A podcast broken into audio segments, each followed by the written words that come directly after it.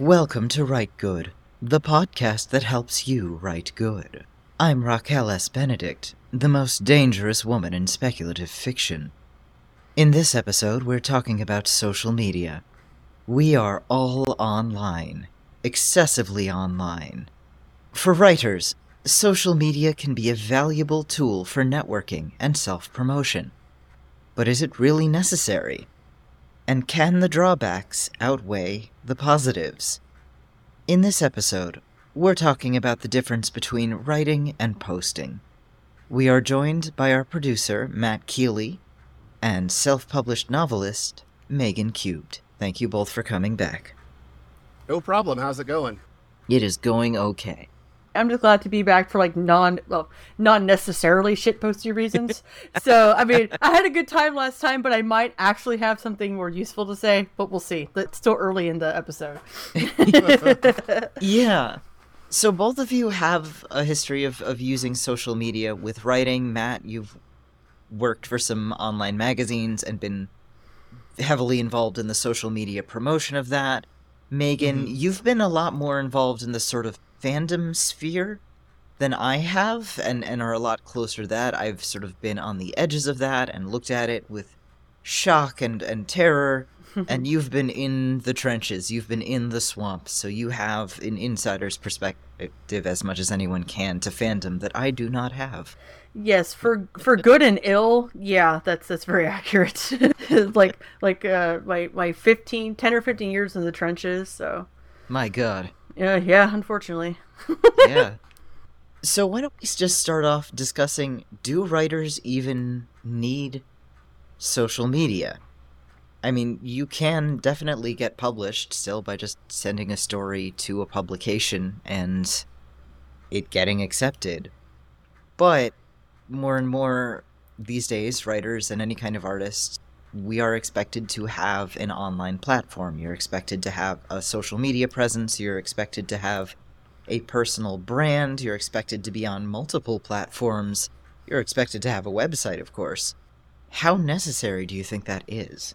And does it depend on the kind of writer, I guess? My background is mostly in journalism, so I'm coming at it from a different angle. But I know that with at least journalism, there are a lot of journalists who've done really well with social media. Like Liz Dye comes to mind, who is following the Alex Jones Schadenfreude trial. Hell yeah. So you can get a lot of juice with that if you can go viral. And I think, at least in the before times, having a blue check helped with that. I mean, now... Not anymore. Yeah, now it's probably more of a hindrance than anything else. Yeah, it's a dunce cap now, man. Exactly. But I think with journalism, a lot of times it's more useful in terms of the outlet, unless you're a superstar journalist and have your own following. Because I know that, like, I could post stuff from the magazine that I worked on and it would do really well, but then I would reshare or tweet myself, and I think the only thing I got was the one dude who was really, really mad about my Satanic Panic article because I didn't actually reach out to him because he was a nut. So yeah, the reasons that's on the table. Yeah. Yeah. Well, what about for fiction though? I mean, short story fiction writing or novel fiction writing, and I'm sure there's going to be a massive difference in, are you trad-pubbed or are you self-published? I don't know if a self-published author can even hope to sell without having some kind of online presence, without sort of hustling and promoting yourself. Yeah, in my experience, because I started publishing about a decade ago, back in the ancient times when like Facebook was still a thing that people were on. And when I first started, I was kind of deep in the indie horror, bizarro, like weird tale scene. And I started off writing short stories, started placing in some weird offbeat outlets at the time and getting into some anthologies and stuff. So starting from nothing, it was, yeah, you absolutely had to, because you wouldn't even know where to begin unless you found a Facebook group, and started following authors, started following editors, started following people who were organizing short story anthologies or things like that, or magazines and that kind of thing. Since I've shifted towards self-publishing, fortunately, I had just enough of a following from my old indie publishing days and then my failed attempts at journalism when I was doing criticism, when I was covering comic books and movies, and I had a podcast briefly, and these were dark times, the 2010s, you know, but I was able to make that transition from having mediocre success in like the very, very small independent horror scene, and then comics, film, nerd kind of culture, and then shifting over to just publishing my own fiction full time. I had to go through a lot of different routes to get to have a following, from fiction to reviews and criticism and all that stuff, to get people along with me as I shifted to fiction, and both in some short stories and my own anthology stuff and then novels, you know. So I would say that you're totally able to get, I think, traditionally published to some capacity or another. Would you know even where to begin? Probably not, unless you're online, at least not in the very, very early days. And then from the self-publishing perspective, it is, you got to be on there hustling 24/7 or like you don't exist. It looks exhausting. Yeah, it is. This is actually the first time that I stopped hustling from December to like a week ago, and it was just like I didn't post sales links or anything, and it was beautiful. It was like I had a life again. And I didn't realize how much I was so burnt out on constantly hustling. People are something like, "Oh, you have such a great work ethic, and you know, you're always promoting your stuff is so interesting and whatever." And I'm like, "Yeah, I'm so tired." Yeah, that sounds horrible. I don't care if the posts are funny. I'm dying. Yeah. So I know you've definitely written that you've been deliberately stepping away somewhat from social media and from fandom just for your sanity. Can you talk about that a little more? Yeah, I have been through some stuff on the old internet, especially on the Bird app. A lot of just nasty kind of harassment type stuff. I ran afoul of Kiwi Farms and and then ended up running afoul of like fandom-y type people who decided I was the devil or something, and talking about cartoon characters and shows I've never heard of. It, you know, whatever. It's Twitter. That's just what it is. I've had to kind of take a step back from how I use it, because like everyone on Twitter, I'm very depressed and anxious all the time. So and the more I'm there, the worse it gets.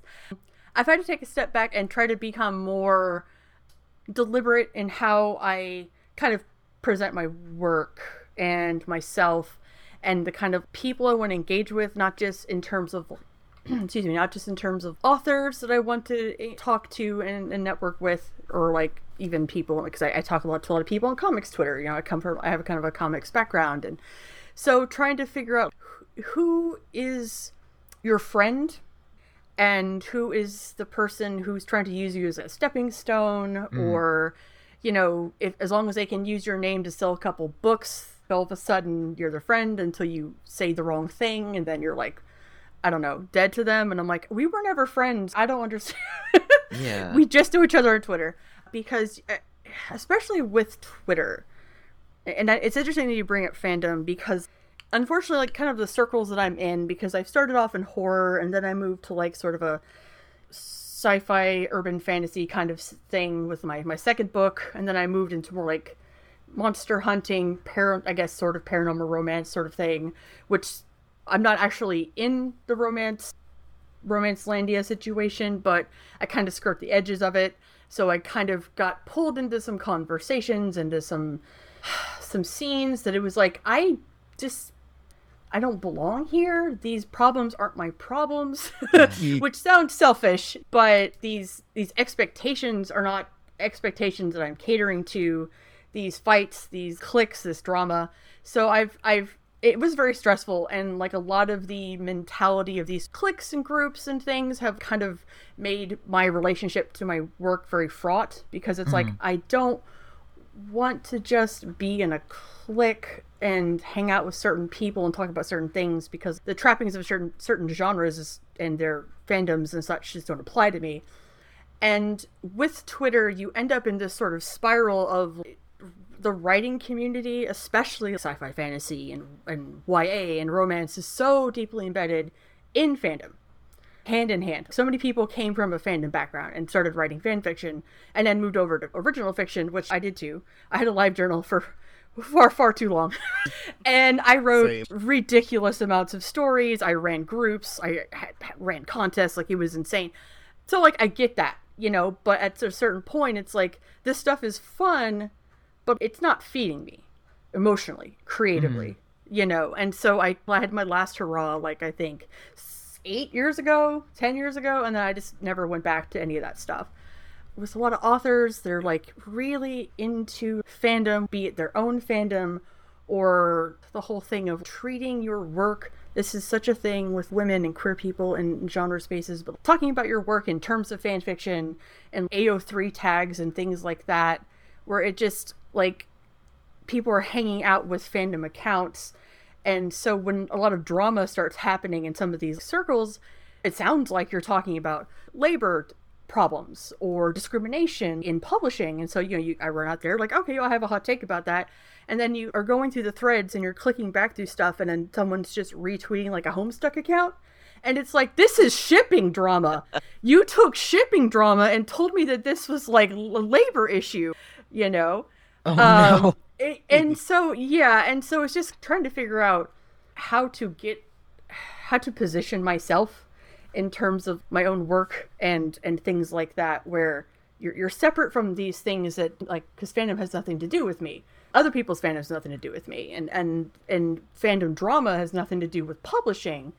And yet, if a Twilight fan account talks out the side of their head, all of a sudden New York Times bestselling authors, because it works through the friend groups, are talking about it like it's a real threat to publishing. And I'm like, this has to stop. Please, yeah, you tell me about contracts. At some point when you become a professional author, you kind of have to put a wall between that, I feel.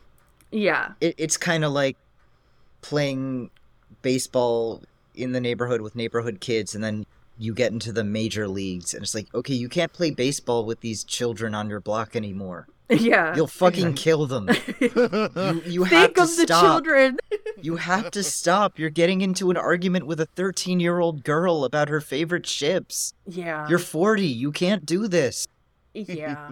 Yeah, and I had to decide, especially as a self-published author and a queer person and someone whose work drifts towards love stories, when everything is just from the marketing to the discussions about it to even just trying to get people to look at it and talk about it, everything has to be done in this terms of fandom. And I'm just like, I don't go here. And I feel alienated by this because it's 10 years in the rear view. You know, I'm so done with that. And while I do not begrudge anyone for their thing, whatever their thing is, like, I spend way too much time talking about JoJo's Bizarre Adventure on Twitter these days, you know, that's my cross to bear. When the kids on TikTok doing dances about Gideon the Ninth has no bearing on the rest of this, and neither does, like, Homestuck shipping discourse or anything else. At some point you have to, like, take yourself seriously and hang out with people who take themselves seriously, because I don't want to talk about Homestuck ships. I don't ever I'm done. I cashed in I returned my card, I gave my keys back, I'm done. Yeah.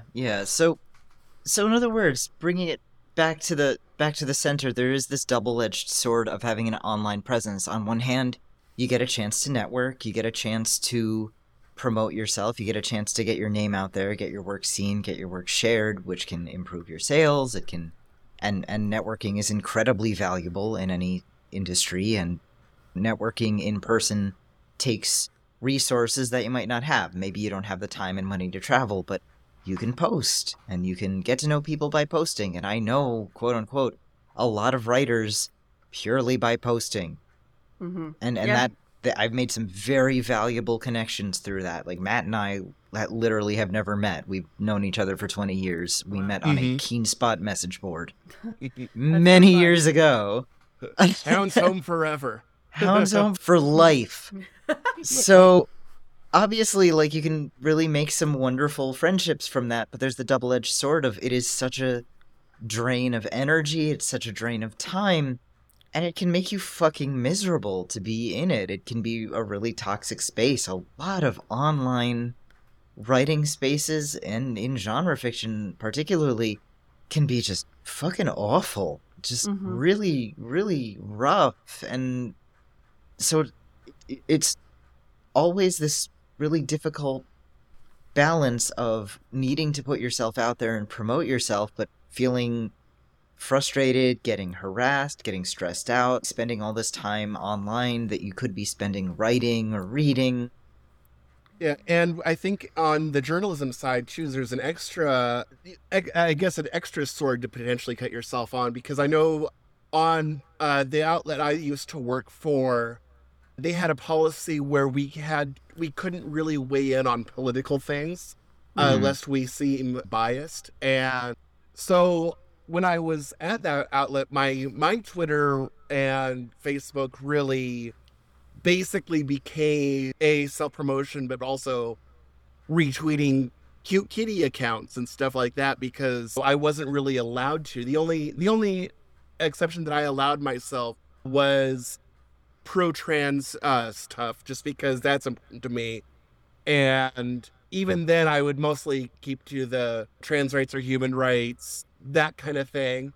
Although, honestly, now, you know, if I were still at that outlet, I would still be posting the stuff that, because it's become much more of a culture war issue, especially in the last couple of years. I can't be silent about that shit, but it's still the fear that some chud is going to go, oh, well, we have to discount everything this guy says because he says that gay people are human, you know, or whatever nonsense. It's so charged and it's maddening and it's such bullshit. We're recording this on the week that Tucker Carlson got fired.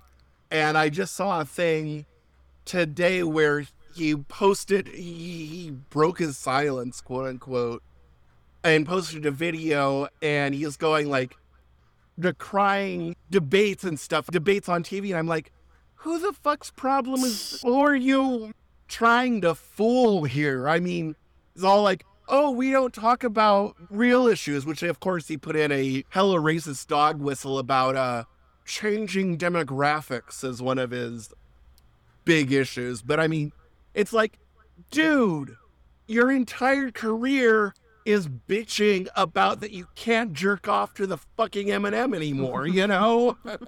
It's like, get some fucking self-awareness, man. Yeah. And to bring it back, I think that is a potential and very common side effect of being too on social media. It distorts your idea of what the world is, how people think, what kind of media they're interested in, and what's important. I think we've all encountered a little too much fiction that's written. It's written in post style and not in fiction style. Like, you'll read one writer and you think, this is a blog post. This is not a story. Or, man, this feels like a Twitter thread. Fucking sucks. And then I think on the journalism side, there's I understand why these exist, because they're really cheap and easy to put out. The many, many stories of this guy's being a dick online. Oh, yeah. We're going to post a bunch of links and screenshots to some shitty things that some random guy said on the internet. It's like, okay, but why is this really newsworthy, you know? And that's the maddening thing is, too, is because, like, I mean, I've written some of those. I'm not going to deny it, but I mean, I have totally written those. Yeah. I am guilty. Oh, yeah. But it's that thing where, now, this was always like a big deal at my outlet, was like, well, if we write stupid stuff like that, or I was notorious for doing a bunch of basically repackaging Am I the Asshole threads, you know? Yes. I remember you did so many Reddit threads. And I mean, I hated doing it. And like, I even interviewed with somebody for another gig and I mentioned that and they were like, oh my God, I hate those. I'm like, dude, me too. It's like this thing where you don't want to do those because they're stupid, but they're also the only thing that, I mean, not the only thing, obviously, but they're they're the ones that drive the traffic. God, they totally are, because I am guilty of that. On the one hand, I'll think, this is just a repackaged Reddit thread, but then when I see the headline, man says he refuses to wipe his ass because it's gay, I am 100% going to click on that because I'm an idiot. Oh, exactly. Absolutely, I will keep drinking that garbage. Yeah, I mean, and I would get like pretty good at figuring out how to best craft the headline to get clicks, because the other downside with those too is if you do it too much, it ends up just getting people to shout at each other online, but they don't actually click through to the story. Oh, yeah. So there's got to be a little bit of mystery to it. And I it's this weird alchemy. You won't believe what happens next. Exactly, yeah. I mean, it's so bullshit clickbaity, but it makes them clicks. Man, you know, hey, look, my day job is marketing. You got to do what you got to do, man. No shade, no judgment. Yeah. But yeah, that's the thing, is if they don't click on it, it doesn't work, or it doesn't matter, because even that sort of environment has changed where even if you get people complaining about it, it doesn't necessarily, because it used to be that engagement is engagement, but it's gotten less of that. So you might have people yelling at each other in the comment thread, but especially on like Facebook, it doesn't really give you that boost anymore. Huh, I can kind of see that. Yeah, people who just don't read the article, or one person will post screenshots. Yeah, so but then nobody actually has to click through in order to read the thing. Yeah. Yeah, but I mean, even before, it used to be like, let's say that, Raquel, you got caught up in an argument thread. It like Facebook. What? Impossible. That would never happen. I know. I would never do such a thing. How dare you? How dare you, sir? Just a purely conjectural. But it used to put that, since we'd be Facebook friends, it used to put that on my feed, and I'd go, oh, I can see the thing that you're yelling at people about. And it doesn't really seem to do that much anymore. Oh, wow. Or at least, in my non-scientific. But it used to do that, so which is why I used to be really good about liking people's posts about important things, because it used to boost it. But Facebook has gotten so into, we're only really going to boost your stuff if you give us money. Yeah. That it's not really worth it. So all you get is like, there's a cartoonist I like that I follow, and I only see his stuff, but I'll just get hit by the one guy who happened to see it shared on his friend who's like a chud and is all like, so I just have this one thing that I see anyway, and so I just happen to get an asshole attached to it instead of the assholes actually making Facebook go like, oh, this is important, I'm going to share it, like it used to. Yeah, yeah. I mean, honestly, so with Kitty Sneezes and Write Good, I don't even post the episodes to Facebook anymore because... No, we both gave up on doing that. Yeah, whenever I would, it would have the little metrics. They would be like, 3 people have seen your post, and I'm talking like episodes that have done well. It doesn't matter how good or how juicy the episode is. 3 people are just going to see the post, even though we've got however many likes and whatever. We had a good number of followers on there, but our followers would just not see what we were posting because we weren't paying to boost it. Yeah. Right. And so it's just not worth it as a platform. And we can talk about it more about individual platforms later. But I'm jumping the gun a little. Yeah, that's okay. Well, but yeah, the internet's ability for self-promotion can be very difficult and varied in many ways too, just because what actually gets shared isn't 100% up to you. It can be up to the algorithms and attempting to tailor your content to appeal to these ever-changing algorithms and to chase those SEO scores can be such a losing battle because it's always changing, and it's changing so quickly, and they don't really announce what the change is because they don't want you to exploit it. So How do you keep doing that? I can understand it if you're doing some purely commercial work, like if you're working as a journalist, if you're working in marketing, you kind of have to. But I feel like for someone who's doing things more to be creative and expressive, like a fiction writer, I'm not really comfortable with that approach of trying to change this in order to chase the algorithm. No. Mm-hmm. It's yeah. It feels like a losing battle. Yeah, it's a mug's game. It is. I had put out a book about 2 years ago in February of 2021, and I kind of got hopped up on the self-published marketing juices, you know, listen to the wrong people.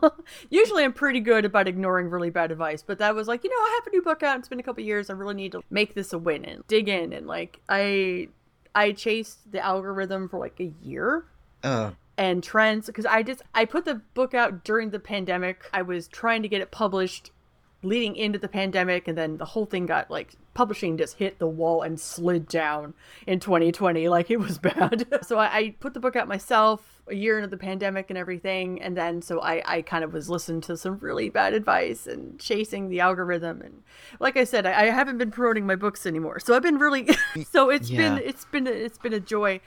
And to kind of circle back to your point about just the crushing nature of social media for writers. I've had this conversation with a few people, like comics artists, people who do stuff on YouTube or original series or whatever. We have to constantly promote ourselves, like, and each other in the indie space and like, whatever your project is, comics, novels, weird YouTube horror stuff, whatever, ARGs. You kind of have to really promote each other and all that. But then it comes a point where you're like, but if this goes viral, will I ruin my friend's life? Oh, God. You know, and I have watched a lot of really good creators just get overwhelmed and then destroyed by virality, because they either reach such a point that, like, people will, as usual, you know, you reach a certain threshold of followers and people think you're no longer a human being and they can just scream and throw things at you all day for fun. You know, when you create something, then this fandom overnight just amasses around it. And then now you're held up to standards for things that you have no ability to, because you're one person making something in your bedroom on a computer. You know, you're not a production team. So, you know, the flip side of like when you want your own work or the work of other people to plug along and be popular, not popular, I guess I should say be well received enough to sustain itself, to make furthering the project worth it for you and for whatever small audience you've cultivated with the work. But then if something goes viral, it's like, I don't know if I want to do this to somebody, because I know I don't want it to happen to me, because you cannot control, like you said, what makes it outside of like the escape threshold. And once you cross that, who knows? And then you end up one of these listicle articles that you were talking about where it's like some asshole on Twitter and you're like, well, that's it. That's my legacy now. So, yeah, it is this balancing act where you want to help, you want to stay relevant enough to feed the project and keep working on it and keep your friends above water. But then if this goes viral, then, man. Yeah, when something goes viral, it gets so out of control and people get weird and they just sort of make up in their minds, this is who I think this person is, and I'm going to get mad at that person. Mm-hmm. And that person's not real, but they think it's you. Yeah. Go, okay. Thanks. Cool. I wanted this to happen today. Now we got to deal with this. Yeah. New problem. New trauma. Just for me. It's weird. There's also this other side to it, which I think social media can distort your ideas about what kind of media people actually care about. Oh yeah. Like. Mm-hmm. Here's the media that gets in online fandom versus here's the media that people really find is significant or important. I mean, I know Supernatural was a popular show, but I feel like the online fandom it gets is massive in comparison to the cultural effect it had in the real world. In the greater world, most people kind of, I guess I've heard of Supernatural. Mm-hmm. But the amount of fandom works it has generated is just staggering. It's so much. And I'm like, really? I didn't think it was that important show. And then I remember recently there was this talk about James Cameron's Avatar sequel. Well, we don't think it's really going to go anywhere because it didn't generate this big online fandom. It didn't leave a big footprint in the culture, supposedly. Well, that turned out not to be true. It's not a work that generated a lot of online fandom, but it is. Obviously, we saw the sequel was wildly financially successful. A shitload of people saw it. It's just not fandom-y, and to be fandom-ish, a work will have certain qualities that don't necessarily always translate to real-world popularity or aren't necessary for real-world popularity. And for one instance, I guess having very shippable leads, having two, like, bland, usually white, non-threatening guys for girls to ship, that kind of creates online fandom, and Avatar didn't really have that, but for a whole lot of audience members, they don't care. Mm-hmm. They don't care, and I kind of feel like if you spend so much time online and in fandom spaces, you forget that most people don't care about that. It's not that important to you. You kind of forget that most people will just watch an action movie and go, yeah, that was pretty good, and then go home and not, like, dress up as the characters and write stories about them getting married. Yeah, like, the presence of fandom in online spaces is so overblown, I guess, right? Or maybe not overblown, but, like, the effect that they have. Because, like, I see people, it gets so crazy because I'll sit there and I'll be talking about writing, about my own projects or a friend's project, and then someone will start talking to me about fan fiction, and it's just like, do you think that every person that you encounter is in your fandom? Because that's a weird thing. Like, again, we all have our thing, and I guess it's like when you had properties like the Supernatural situation and frickin' shows like Teen Wolf that were living on the internet and feeding fans with queer baiting and crap. People feel that the fandom, you're chasing the fandom is the most important thing, getting people to coalesce around your work and dress like your characters. Oh my god, that's the most important thing. And like, and I have conversations with writers, and before they've even finished the book, before they've even drafted the book, they're like, I just really want people to ship my characters and to draw fan art. And I'm like, yeah, that's cool. People have done that for me, and that's really cool. But I'm like, that's not sustainable, and that has nothing to do with me. That's something that y'all do over there. Amongst yourselves. That's your friends. That's not me. And this chasing of fandom and saying that anything that doesn't have 40,000 AO3 fix has no bearing on reality, when like everyone's mom goes to see Fast and the Furious and everyone's mom goes to see the Avatar movies, it does truly distort, especially with the algorithm and fandom stuff and just nerd culture in general. It absolutely just distorts what you think matters, what you think anybody cares about. Oh my god. I remember having some friends online who were arguing that nobody went to go see the new Avatar because no one went to go see the first one because the only people that like it are racist and American imperialists. But then everyone I would see online talking about it, like, this is an anti-imperial film, and I'm like, you know what? I don't know, man. But just I don't know. I'm guessing most audience members were just, it's fun to watch the blue cat aliens beat up soldiers. It's fun. Yeah, it was like mecha. Probably not that deep. Yeah, it's like we love mechs. Apparently there's a space whale attacking dudes in spaceships. That sounds pretty good. Yeah, exactly. We like mechs. We like sexy blue alien cat people. We're easy to please. Yeah. I don't need to think that deep. Do the spaceships blow up real good? Okay. Most people are going to be pretty happy with that. Pretty much, yeah. Which I think it's fine. I don't think you have to like this idea that you have to dedicate your life to a single art object and dress up as the characters, or it made no impact on you or society. I think is just kind of, it's kind of weird. As someone who used to spend way too much time obsessing about art objects, yeah, as a reformed member, yeah, you kind of forget how to like things a normal way. Mm-hmm. Oh yeah. You do. You absolutely and do. And it's very healthy to just like a thing a normal way and normal amount. But that being said, why don't we start talking about some of the different platforms with a focus on how valuable they are for writers, with advantages and disadvantages. The first one we inevitably have to talk about it is, of course, Twitter.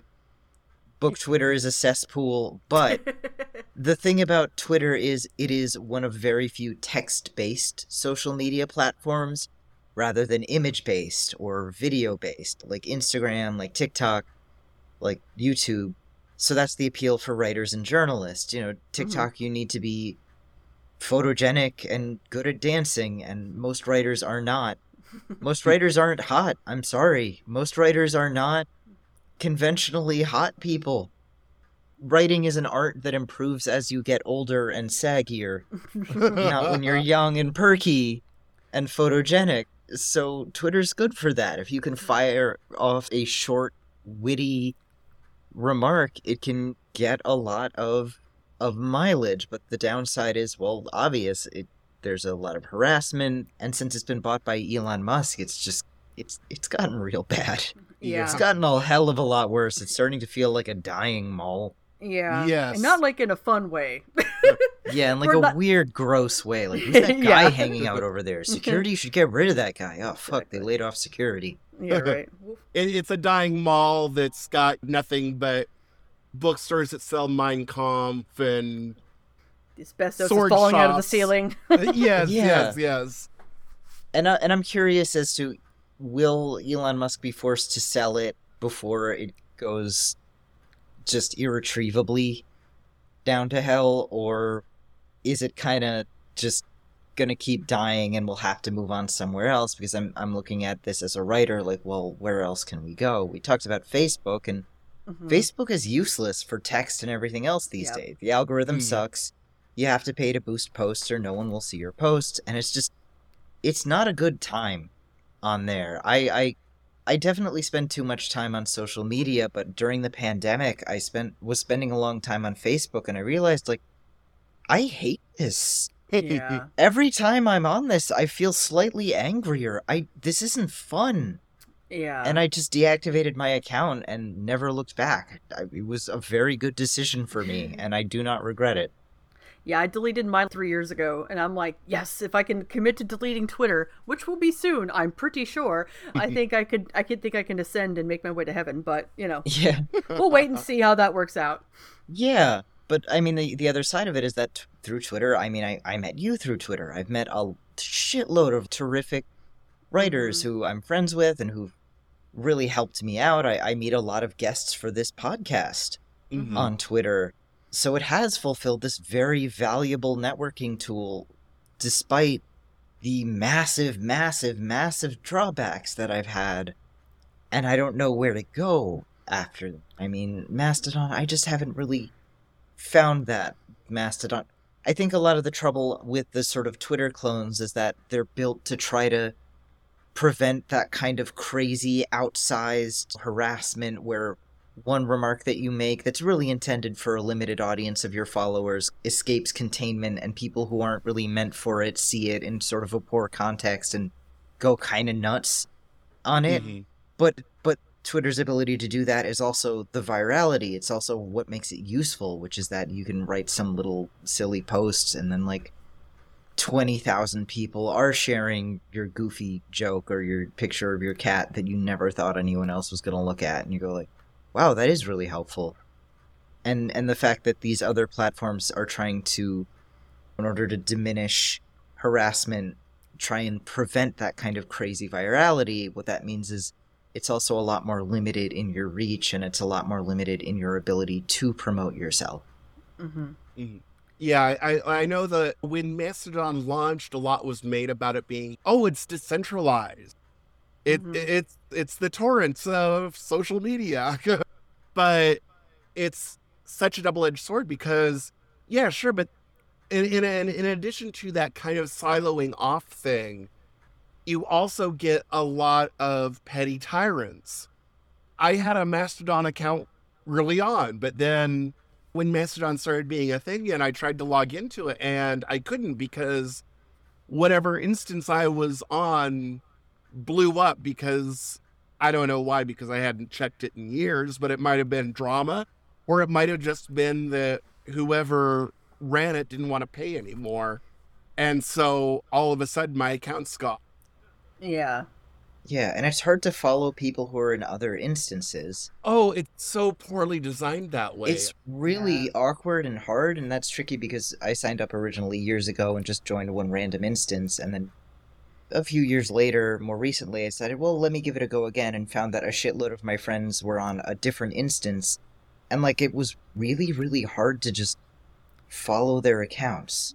Yeah, you have to, like... in that instance, and it's really hard to switch instances, too. It's a huge pain in the ass. Yeah, like, they instead of just being... Like, if you're on another instance than I am, I can't just follow you from that because I'm not on that instance. I have to copy your URL, paste it into my instance's search bar... And half the time, that's kind of janky and doesn't work, and I have to figure out, oh, do I need to delete the HTTPS part, or do I need that, or what? And I can't just search your quote-unquote account, the at, who's the what's at, who's the what's to. Yeah. They make the instances can talk to each other to sing the selling point, but none of it is actually designed so the instances... can talk to each other. It's like, that's the selling point, but from a design perspective, it's like a secondary or tertiary concern, and there's that conflict, and it just kind of makes it useless. Yeah. So we have Mastodon, there's Tumblr apparently, it's still chugging along, and I've heard it's actually quite good now. It also leans heavily toward text content. It's a lot more quiet than it was in its heyday, and it still leans very heavily toward fandom. Again, not as much as it used to, but it still leads toward that in terms of writing. When people are talking about writing, a lot of the time they're talking about fanfic, and that's just not, that's not my bag. That's not what I want to talk about. When I want to talk about writing, I want to talk about sort of trad pub, traditional writing type things, not about what ship, what fandom do you like? Here, the list of archive of our own relationship trope tags that you want. It's just, for me, and I've heard it's better than it was, but it's kind of got that downside to it too.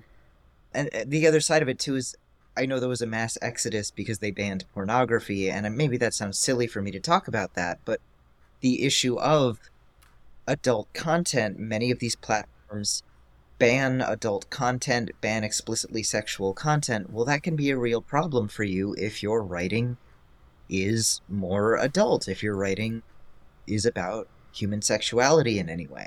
Yeah, exactly. I had a Tumblr, I think I opened like 2013, 2014, whatever cursed year that was. And then again, when I bailed on fandom, I didn't go back for years and years. And then when things started to kind of go crazy on Twitter and in this year of our Lord. Yeah, I went back and dusted it off, and I'd been using it a little bit here and there for promoting my last book that came out. It is hard to get traction if you're promoting an original work and if you're talking about writing. And I know some people who are like, oh, I have such a good time there, I promote my stuff. And I'm like, yeah, but you write romance and YA and things that kind of lend themselves to that when you're almost 40 and you have back pain and you write about divorced assassins.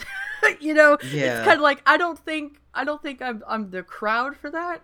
I don't write sexy Star Trek fan fiction anymore. That was a long time ago. That was a whole different me.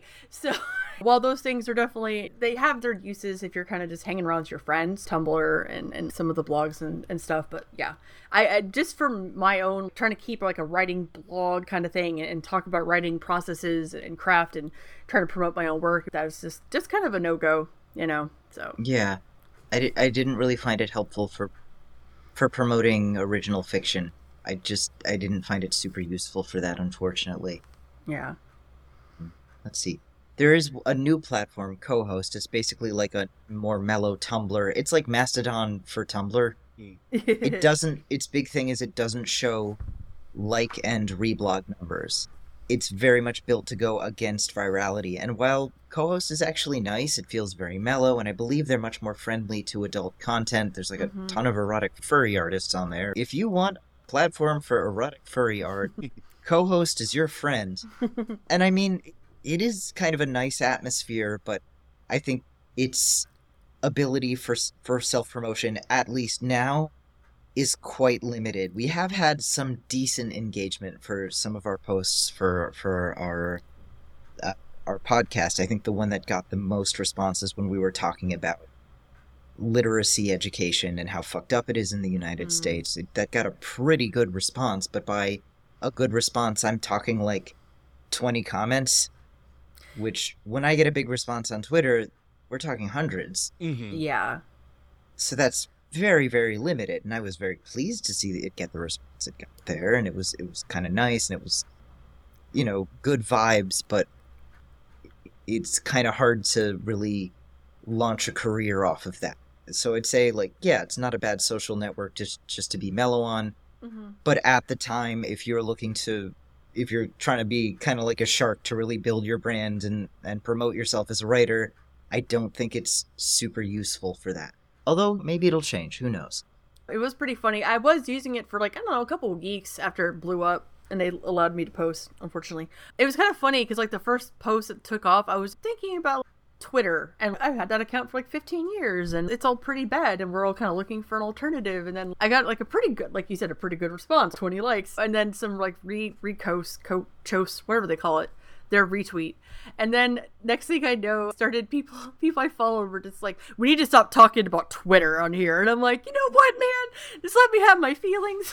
Yeah. I'm going through it. I was harassing that site every day for 15 years and I'm going to miss it. So that was my co-host experience. People being like, you freaking Twitter people are ruining our culture. And I'm like, the only culture I see is coders and furries, which again, that's fine. I'm not against coders or furries or both, but it was just like, I'm just here to post, man. Leave me alone. Yeah. Let me live. Like, yeah, I guess it's like the Twitter invader hostility and a lot of other platforms has kind of kept me from moving around too much because everyone is just like, oh, they're going to poison our waters. And I'm like, I poison my own water. Thank you very much. Yeah. I mean, these sites, too, they do have their own culture, and kind of acclimating to the new culture can be a little bit different. The culture of Facebook is different from the culture of Twitter, which is different from the culture of Mastodon, which is different from the culture of Tumblr. Yeah. And it can there's a different posting style.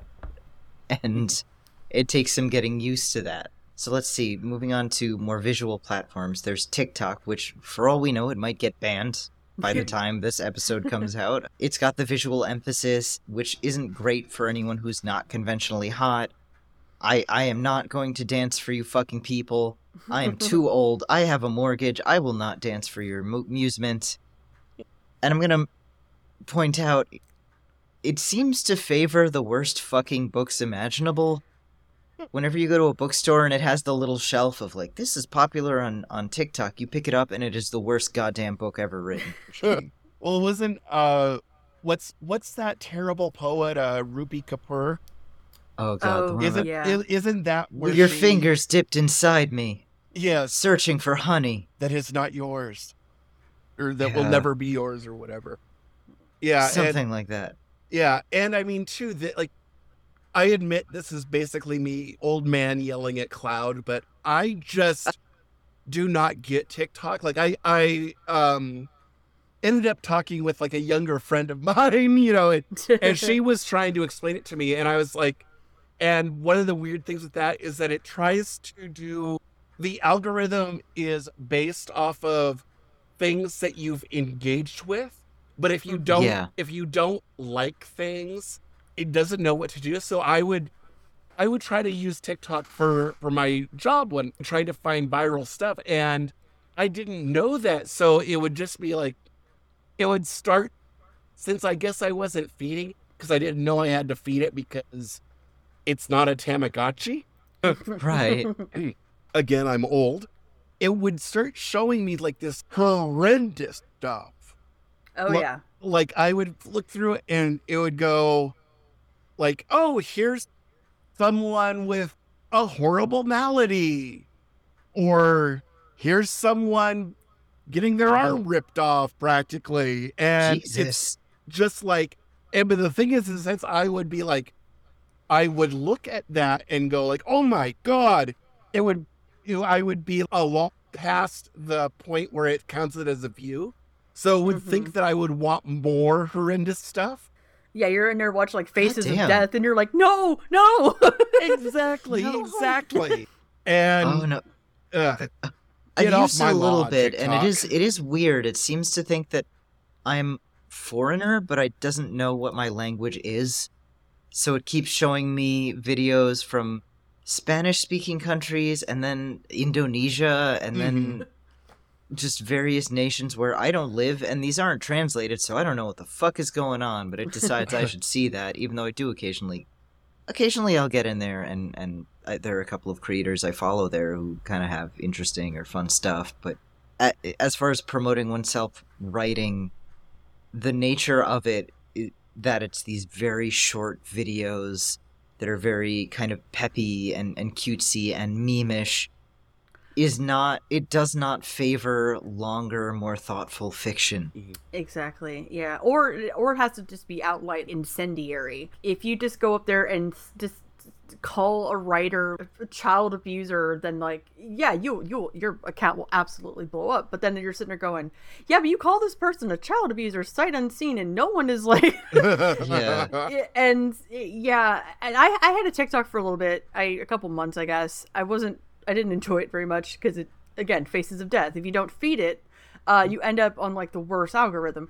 But when I was looking into how authors were supposed to use it and have an account for every single thing that they were wanting to look at so that they wouldn't screw up their marketing feed by like being a person and looking at things, I was like, I'm not having two or three accounts just so I can feed it part-time. I have a full-time job. I'm not going to feed the algorithm on all these accounts just to get someone to hopefully do a TikTok dance over the top of my book. Like, I don't care that much. If they're going to do the dance, that has to be out of their, like, the love of their heart. I can't make that happen, so.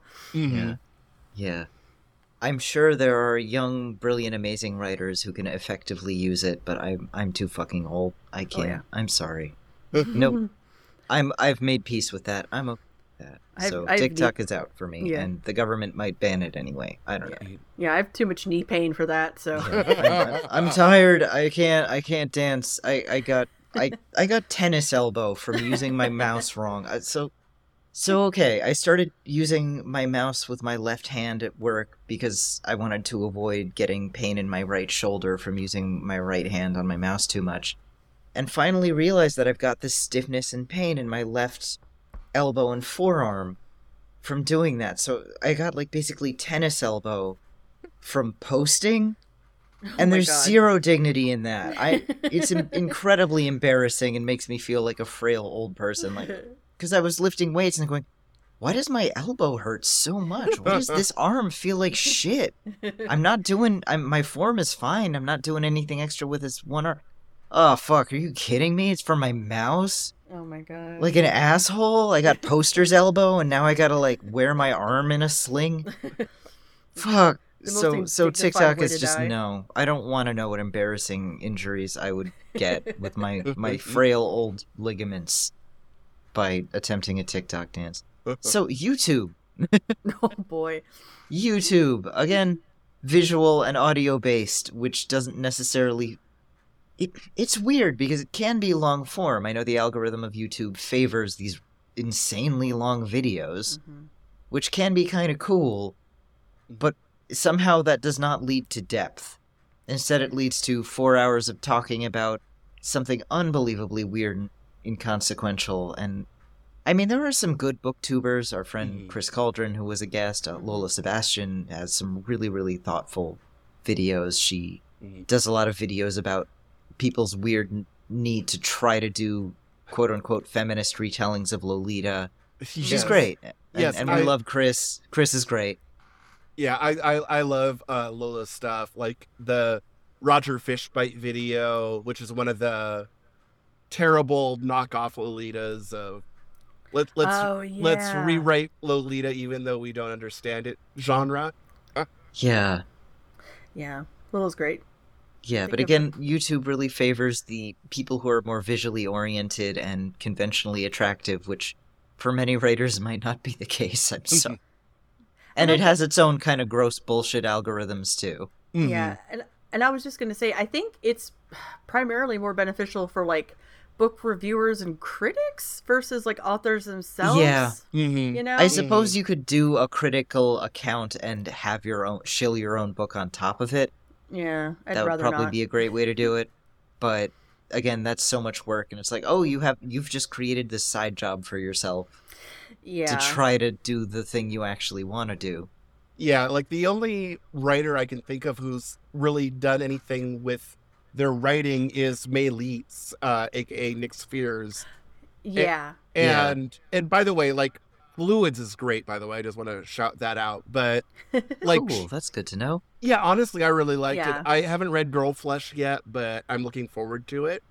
But she would actually read the first 5 chapters on there, and I don't know how necessarily that worked for her in terms of engagement, but usually her method is, here's a video essay about something else, by the way, by my book, you know? Yeah, here's a video essay on some incredibly obscure, horrible horror movie that 8 people have seen. Yes. I'm going to talk about it for 2 straight hours. What? Yeah. I love that, though. It kind of rocks. Yeah, but...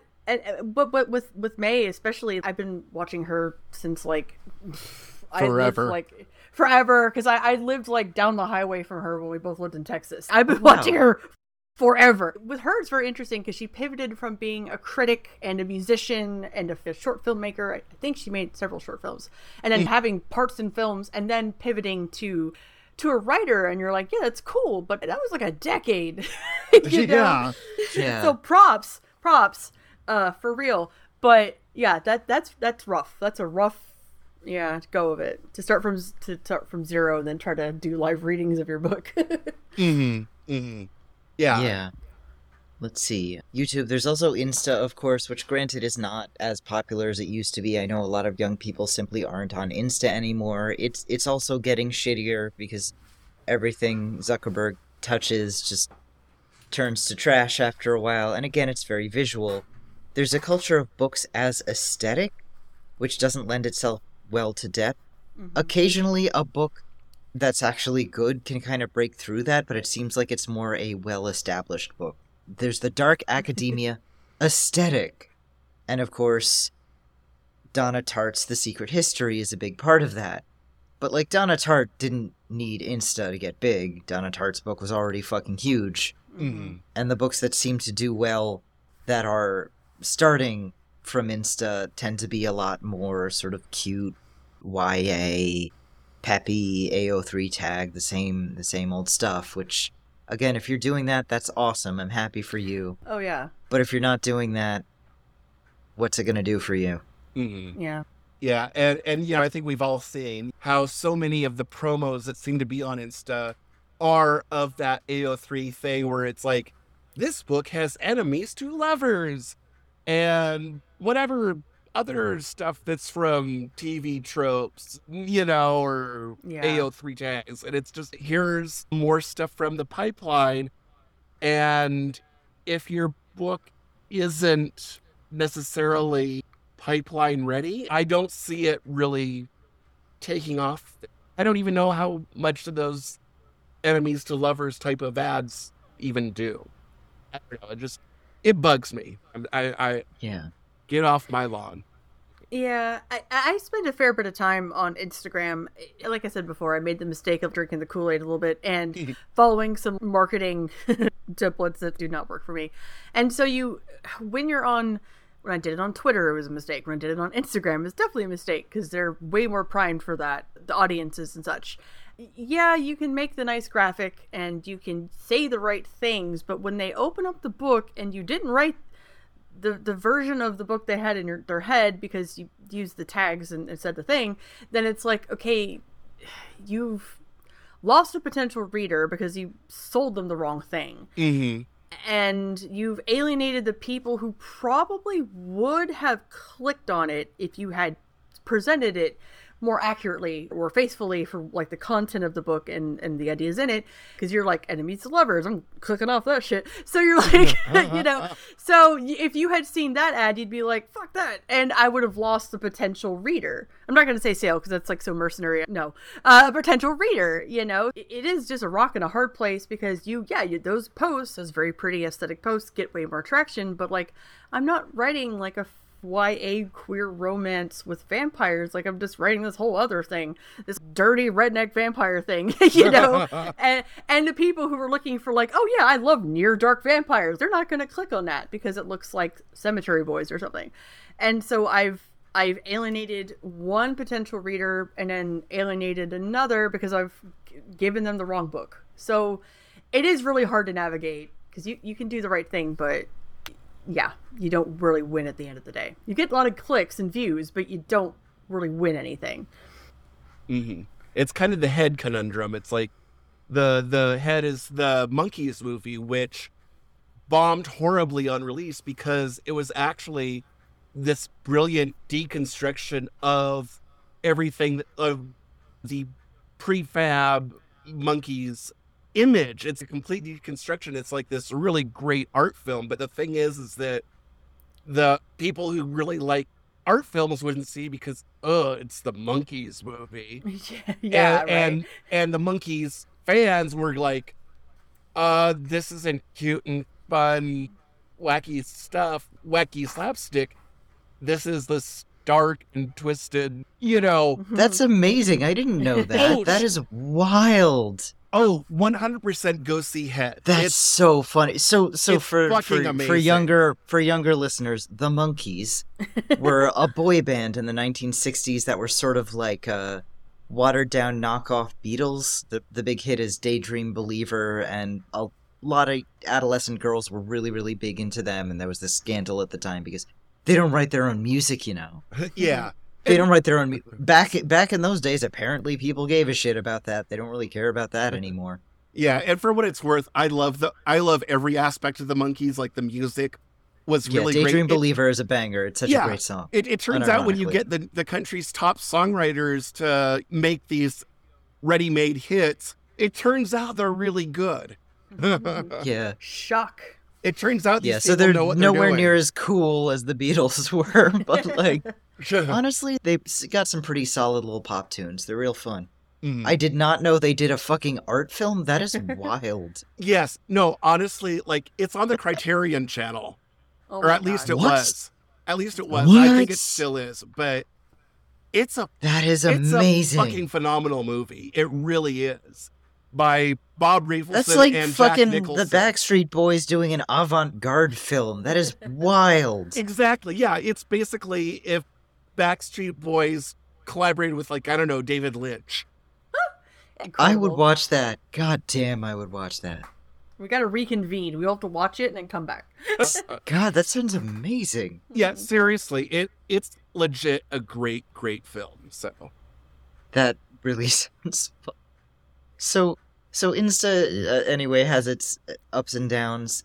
Returning more to more text-based platforms again. There's Reddit.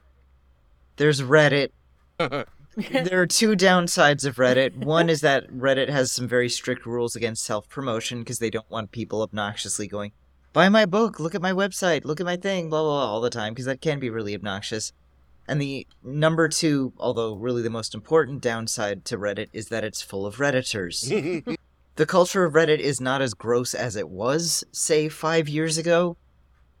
But it's still Reddit. You look at the reading and writing subreddits, it's not super deep. It's a very kind of STEM-lord, rather shallow approach to fiction. Like r/fantasy seriously believes that Brandon Sanderson is the greatest fantasy writer of all time. So that kind of tells you what do you need to know. Every time I look at the traffic from my Substack, from like where recommendations are coming from, and I see Reddit in there, and I'm like, y'all better be cool about this. This better be a normal thread. I can't go verify. So yeah, there are some Reddit communities, or the main Reddit writing and reading communities are terrible, but there are these little spin-off communities called circle jerks that exist mainly to shitpost and make fun of the bigger communities, but ironically they're like way, way better and way smarter and more fun. They're still very Reddit-y, but like r/book circle jerk is legitimately really funny a lot of the time and really irreverent. So you can have fun there, and maybe you can kind of network a teeny bit, but I don't know how the fuck you'd promote yourself through that. Yeah. A little bit hard, just because there are rules against that. And Reddit is not like other social media sites where you have your profile that people visit and follow. People don't really follow you. Mm-hmm. They're part of these communities. So gaining a following there is incredibly difficult. It's super, super hard, I guess, unless you're a mod. But even then, it seems like a really tough way to get your name out there so much. It's more centered around engaging with content and having these discussions than it is about sort of following people. So it's got kind of limited use, I guess, for a writer. Mm-hmm. Mm-hmm. Now, you did mention Substack. You have a Substack. I also have a Substack, and I'm actually enjoying Substack a fair bit. It's sort of a blogging/email service. You have a blog, but it can also, if you have subscribers, they subscribe via email, and when you write a new post, an email of it will be sent directly to their inbox. So I've been using it as a monthly newsletter and also occasionally putting up some little blog posts, little essays that I don't really have another space for. And I am enjoying that, and I am enjoying writing longer content as per the older blogging days. Mm-hmm. But it's a lot easier to follow things on Substack than it was to follow a bunch of scattered blogs back in the old days, and I do kind of like that. They just unrolled a sort of Twitter clone feature called Notes, and I dig it so far, but it's really small, and the owners have released statements saying they're going to be very laissez-faire about issues of bigotry, which I find kind of a concern. Yeah. Because as it gets bigger, that can become a huge, huge problem. Unfortunately, an unmoderated social media site just isn't really viable without moderation. It turns into a cesspool pretty quickly. Mm. So they're either going to have to switch that policy if they want the platform to be profitable, or they'll watch it turn into a swamp that kind of chases away normal people. And this isn't just sort of marginalized people. This isn't just a matter of principle. It's just that most people don't want to be around kind of gross, nasty bigots because it's just not fun. It doesn't feel good to be around it. It feels kind of gross. Mm-hmm. So if you're normal, if you're a respectable journalist, or if you're just kind of a normal, engaging writer, you're going to look at that eventually and go like, no thanks, I'm going to leave. So I'm on there for now, and I'm enjoying it for now. We'll see how it goes as it grows. How's it going to change? If it changes for the worse, the one good thing about it is that I can take my list of current subscribers' email addresses and just use it for a newsletter service from some other platform. Yeah, that's kind of where I'm at with Substack. Like, Notes is interesting. To your point about, like, normal people, like, there aren't, at least in my experience, because I kind of like run in an eclectic sort of circle, normal readers kind of aren't there. It's mostly just content creators. So it is interesting. Yeah, it is kind of interesting to see the different people network and discuss things. It's just it does feel a little too much like a water cooler because it's really devoid of the general context of the internet. And so the conversations are really, like, weird and kind of closed off. I mean, it's interesting because, like, watching a bunch of people that I follow discuss, I don't know, Chinese animation from whatever decade is cool. But then my readers aren't here because they're just normal people over there. And they're not following creators to follow them and then read. Because they just read the Substack, you know, the newsletter. Yeah. They just read that. They're happy with that. So I've been trying to figure out who I'm talking to. It's just for networking. That's cool. I don't mind posting a little bit about my stuff, but then it's like, but none of my actual friends are here. So then I take my sorry self back to Twitter because all my friends aren't here. But I do like the ease and the discoverability of Substack and how easy it is to share things. Yeah, and things don't go viral, but you can pick up a lot of comments and likes and shares. So I do like the ease of it. And if it turns to shit, I will absolutely go to Button Down or one of the other clones because I don't need Nazis. I got enough problems. Yeah. So right now it looks like it definitely has the potential to be something really good, but it depends on how the owners want to run it. Yeah. And we'll see how that goes. I hope it goes well. I would like it to go well because they also have a podcast hosting feature too, which is pretty great because we put Write Good up on there as well. Which is quite nice to be able to do that. But, I mean, who knows? It's not 100% up to me, and the downside of all the social media stuff is that it's not your platform, you don't own it, you can't really control it very much. Yeah. And that kind of blows. So Substack, Discord, of course. We have a Discord. If you subscribe to the Write Good Patreon, you get an invitation to the Discord. And I, so far, am digging Discord. It's these small siloed communities, basically group DMs with a couple of more features in them. It can be a good networking opportunity. There's kind of limited self-promotional opportunity, though Kurt of Bloodknife, Kurt of Podside Picnic, says he's had a lot of success promoting Bloodknife that way because he's in a couple of Discord communities that have interests in that realm, and he's sort of posted stuff from Bloodknife in there and seen it get a big response, and from there people will post it in other communities that they're in.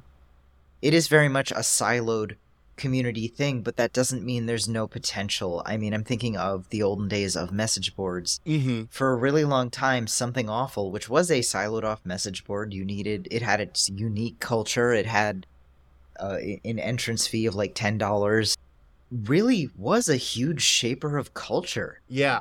We have a lot of contemporary memes that are based on fucking Something Awful posts from 15 years ago. If I say the phrase Groverhaus, both of you know what that is. Unfortunately, yes. And it's from a Something Awful thread where a goon, because that's what you call Something Awful users, they're goons, attempted to build an addition onto his house despite not really knowing anything about architecture or home building or vinyl siding or plumbing or electricity or any of the things you'd need to know in order to make a habitable dwelling. Yeah. And it just became this infamous thread of this guy making a series of increasingly even worse decisions, getting a lot of advice saying, bro, don't do that, please don't do that, and then doing it anyway and posting a photo of the results while everyone goes insane. To this day, if you mention Groverhaus, people know what Groverhaus is. Something Awful also birthed Slender Man. Yeah. It came from that, so it is absolutely possible for sort of a smaller, I mean, it wasn't that small, but closed-off, siloed community to have immense reach beyond the bounds of the community. Yeah, and I mean, I think we've all seen the memes going around where it's the progressively larger dominoes, and the smallest domino is low-tax bans, what was it, low-tax bans porn on SA. And the biggest one will be Donald Trump is elected president. And the thing, the bizarre thing is, it's true. Yeah. It is somehow true in this very strange way. Yeah, you actually can draw that direct line. And it's bizarre, but I can, it's so strange. Well, and also, not to cut you off, but like I think because of the open and dependent nature of social media is that we tend to forget that even in closed off siloed communities like a Discord or like a forum is that those people exist in space. Like they have friends and they have coworkers and they know other people and so we kind of take those things for granted sometimes that like, oh, I have to be on the most viral platform with no regulation and everyone has to see me all the time. It's the only way I'm going to promote my work. Yeah, but people, these are real people, and speaking to them in a more intimate, not that Something Awful is intimate, but like, you know, a slightly less Twittery space might endear more people to whatever it is that you're doing, whatever you're promoting, your work or someone else's work. And I think we sometimes take those things for granted because I know even just hanging around like the Write Good Discord for the last few months, which I'm more of a, like perpetual lurker, but that's okay. I've gotten closer to some people that I kind of knew from Twitter and had some really interesting conversations and got more eyes on my newsletter and stuff. So even just this shitting around that space has been a net positive, you know. So I think we take these things for granted sometimes. Yeah, and I've definitely made writer friends from it in ways that have been very, very valuable, just from people in our Discord, from people in other Discords that I'm in. And I've definitely found, because the culture of our Discord is very particular, it's been very good for me, and I think very good for a good number of members in terms of motivating to just fucking sit your ass down and write. Mm-hmm. Yeah. And I also would point out, kind of piggybacking off of what Megan was saying, is that I think that the word of mouth nature of Discord, it's slower, but it's got more staying power.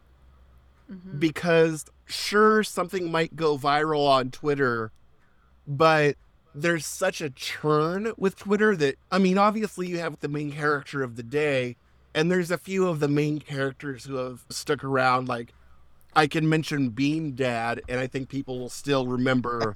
But people don't know that Bean Dad was also the guy of the band The Long Winters or whatever. They just know he's the guy who wouldn't open a can of beans for his dang kid. Yeah. And I don't think, but I think that with stuff that, like Bloodknife, there's been more of that. And I mean, we can, I mean, not to toot your horn, Raquel, but I mean, look at Everyone Is Beautiful and No One Is Horny. Yep. That pops up so much because I mean, it's gone viral on Twitter repeatedly, but I think it kind of broke out via Discords and stuff like that. And I think that's why it keeps popping up. No one is replying to people on Twitter now that it's been 2 or 3 years, however long it's been, and go like, oh, do you remember Bean Dad? I remember this Bean Dad, you know? Yeah. But you get that where it's like, oh, I read this really great article.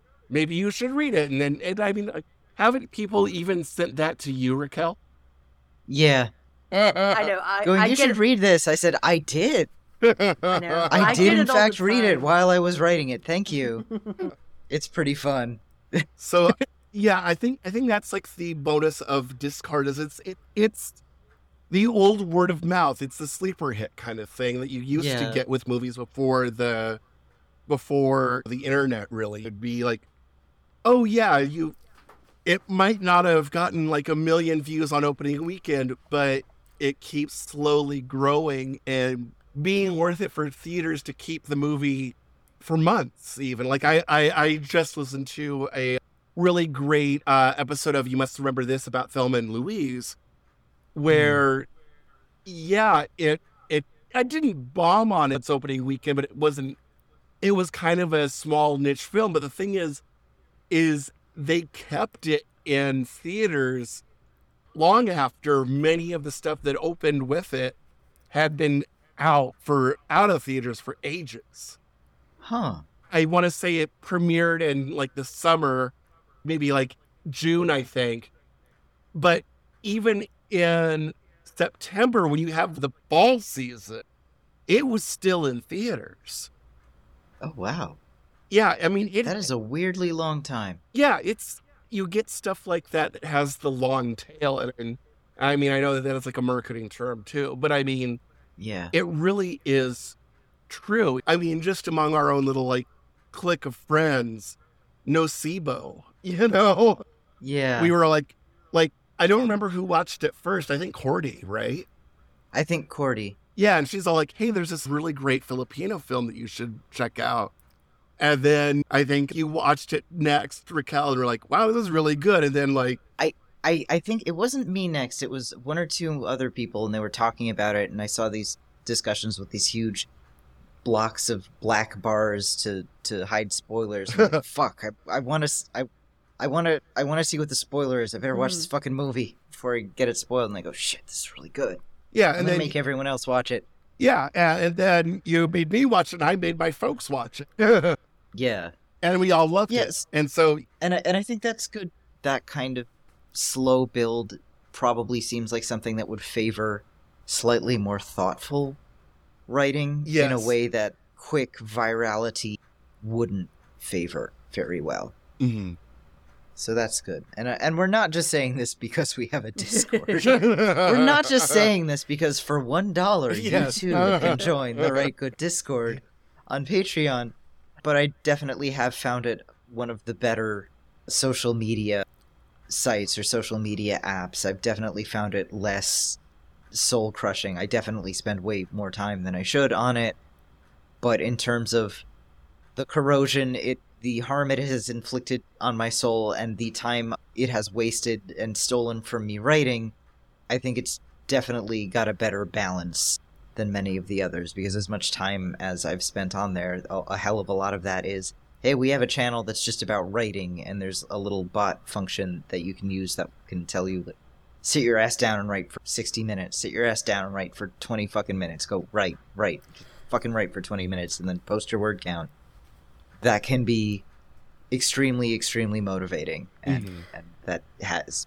It can and has been helpful. I'm not quite sure if I would have had quite as much motivation to put as much time into my novel as I've been putting into it, if not being able to talk about it on Discord.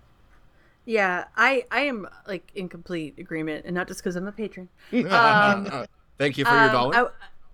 Thank you. Yes, here's $1. Thank you for letting me on the podcast. No, I always tell my girlfriend, because she's always like lurking around when I'm reading dumb stuff that like people are talking about, and I always tell her this is the one place that I've found online where being a writer is taken truly seriously, and everyone has so much passion for it, and everyone enjoys writing and talking about writing and thinking about writing, and it's the one place that like I can look at and talk to people, and even if I don't like say anything, I do read the stuff that comes through when everyone's sharing their works in progress and stuff, and it's just so, like you were saying, motivating and calming for me, because like I go on Twitter and I'm like, I'm gonna die here, you know. Yeah.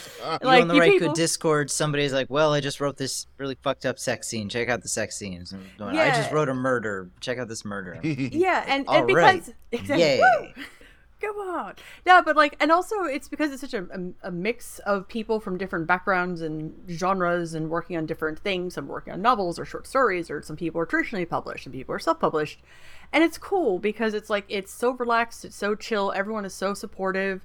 And it's, even if you just want to throw something up there and just be like, oh my God, I wrote this, please clap. Someone will clap for you. And it doesn't feel fake. I don't feel placated. I don't feel like someone's like trying to buy me off for a future favor. It's just like, oh, it is truly like an oasis to me, a permanently crushed person on Twitter.